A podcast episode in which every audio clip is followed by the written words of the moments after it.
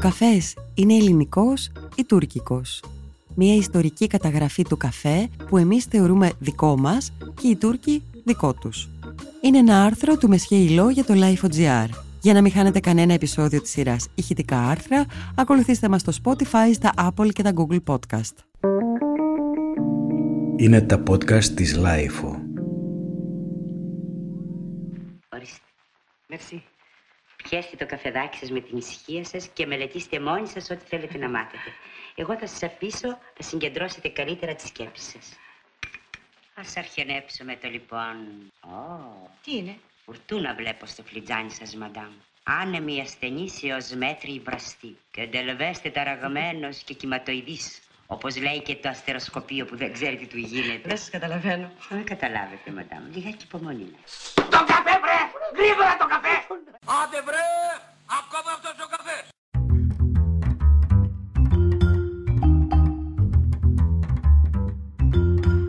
Σήμερα με τα specialty, τα σπάνια χαρμάνια και τους καφέδες των βραβευμένων μπαρίστα μπορεί να μην είναι ο καλύτερος καφές που μπορείς να βρεις στην Αθήνα, ωστόσο ο ελληνικός είναι περισσότερο από κάθε άλλον συνδεδεμένος με την παράδοση των Ελλήνων, την καθημερινότητά τους και την ιδιοσυγκρασία τους, ταυτισμένος με τις χαρές και τις λύπες τους.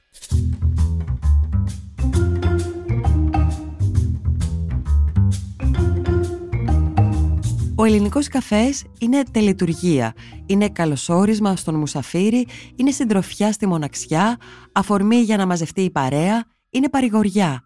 Είναι ο μόνος καφές που σερβίρεται σε κηδείες και μνημόσυνα. Η καλύτερη απόδειξη ότι είναι ο πιο cult καφές και διαχρονικά δημοφιλής είναι ότι δεν υπάρχει Έλληνας που να μην έχει στο σπίτι του μπρίκι και φλιτζανάκια για ελληνικό καφέ πορσελάνινα, με χοντρά τυχώματα για να κρατάνε το ρόφημα ζεστό περισσότερη ώρα.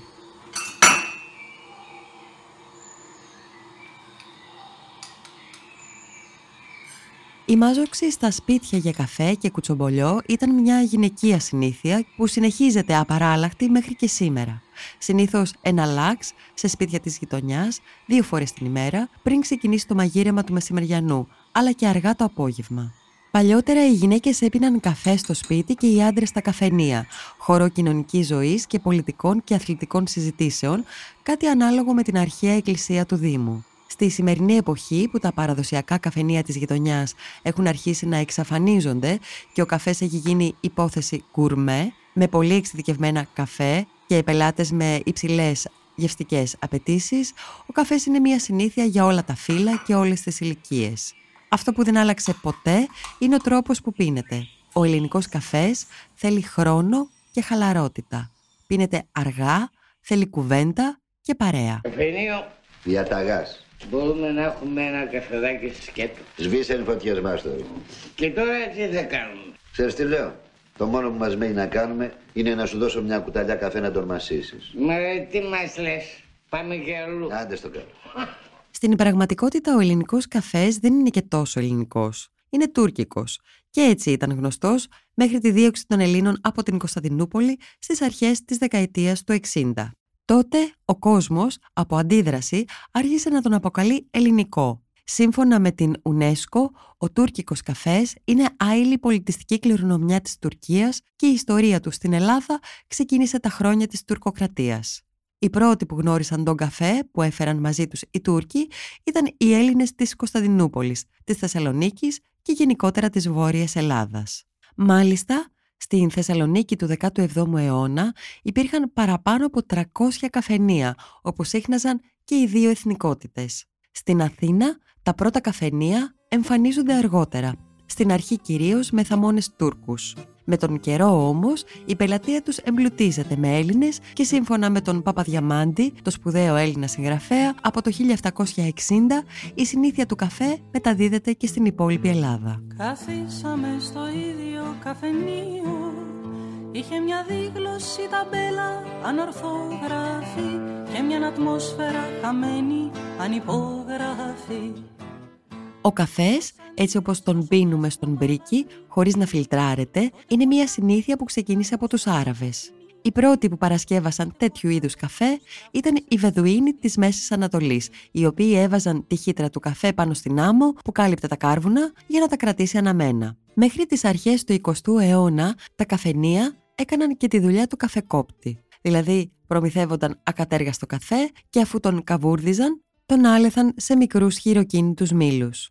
Τα πρώτα ειδικά καταστήματα για τον καφέ, τα καφεποιεία, που γρήγορα μετονομάστηκαν σε καφεκοπτία, εμφανίζονται στις αρχές του 20ου αιώνα και ασχολούνται αποκλειστικά με την εισαγωγή, επεξεργασία και πώληση καφέ. Από τα πρώτα καφεκοπτία της Αθήνας ήταν ο οίκος Μπέλκα στην πλατεία Δημοτικού Θεάτρου, σημερινή πλατεία Κοτζιά, και το καφεκοπτίο Ανδρέα Ριζόπουλου στην ίδια περιοχή. Το 1914 ανοίγει το καφεκοπτίο Μίσε Γιάννη Μάστορη στην οδό Σκουφά στο Κολονάκι, ενώ το 1920 ανοίγει το πρώτο καφεκοπτίο Λουμίδη στον Πειραιά. Τα μαγαζιά του Λουμίδης υπάρχουν μέχρι και σήμερα.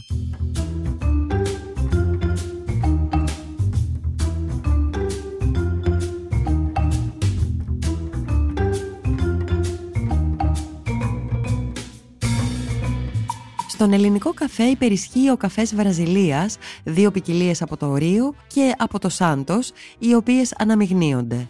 Σε αυτό το μείγμα προστίθεται και αιθιοπικός καφές και έτσι έχουμε το τελικό χαρμάνι. Τα χαρακτηριστικά του ελληνικού καφέ προκύπτουν από την ποικιλία των κόκκων και τον τρόπο που καβουρδίζονται.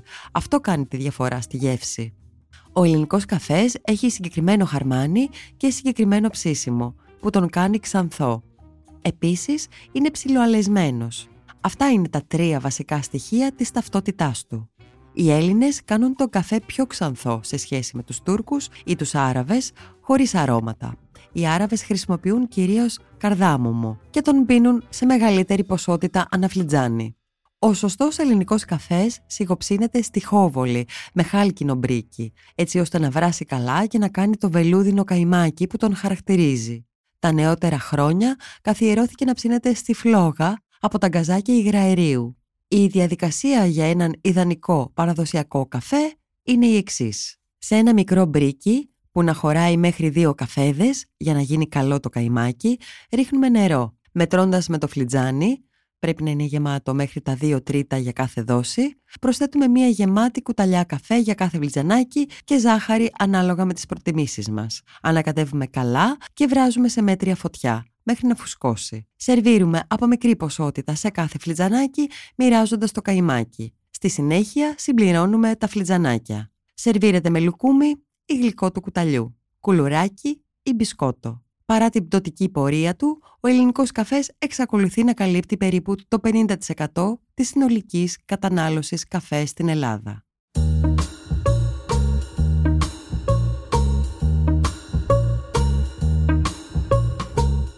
Ήταν ένα άρθρο του Μεσχέιλο για το Lifo.gr. Για να μην χάνετε κανένα επεισόδιο της σειράς ηχητικά άρθρα, ακολουθήστε μας στο Spotify, στα Apple και τα Google Podcast. Ηχοληψία, επεξεργασία και επιμέλεια Φαίδωνας Χτενάς και Μερόπη Κοκκίνη. Ήταν μια παραγωγή της LiFO. Είναι τα podcast της LiFO.